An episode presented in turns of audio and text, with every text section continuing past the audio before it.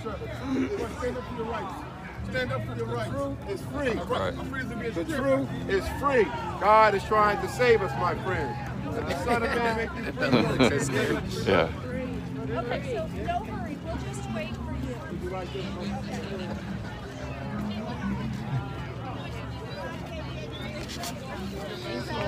Defeat the mandates. Watch these people is borderline tolerable. I even cut the sequence, and seeing it again while editing it, shows how nature naturally makes classes.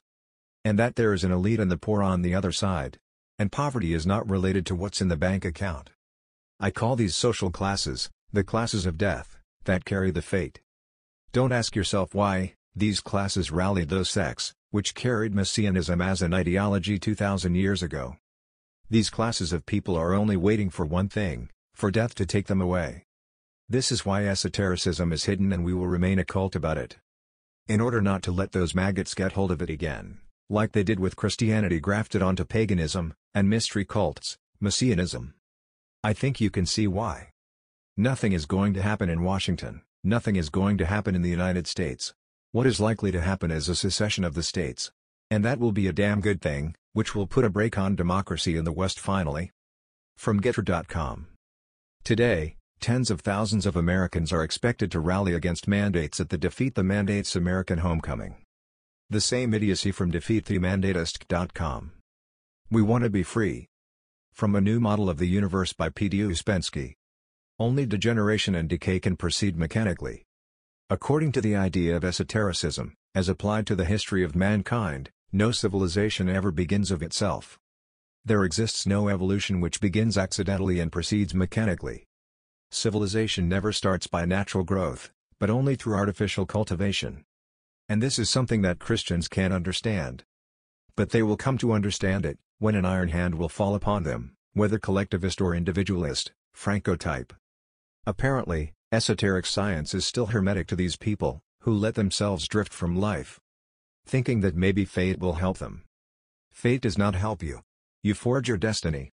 I was reading this segment yesterday.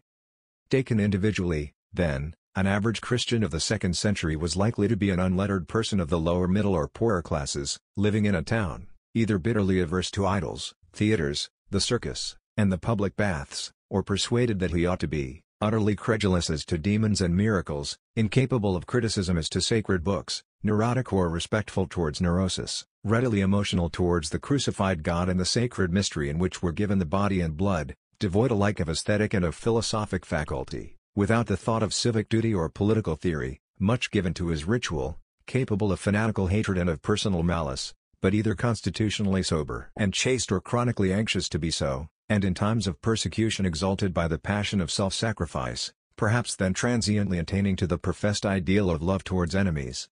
But the effective bonds of union for the community, whether in peace or during persecution, were rather the ruling passion of hostility to pagan beliefs and usages, and the eager hope of salvation, than any enthusiasm of humanity, social or even sectarian. And, as an Orthodox ecclesiastic has remarked, we cannot even cursorily read the New Testament without being astonished by the allusions so often made to immoral persons calling themselves Christians.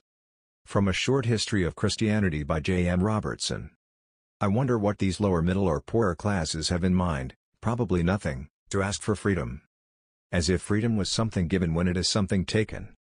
In short, it seems that nothing will happen in the United States with this umpteenth movement, of dreamers. Fuck, this is a long way from elitism and the image of the Founding Fathers. The Founding Fathers never wanted democracy,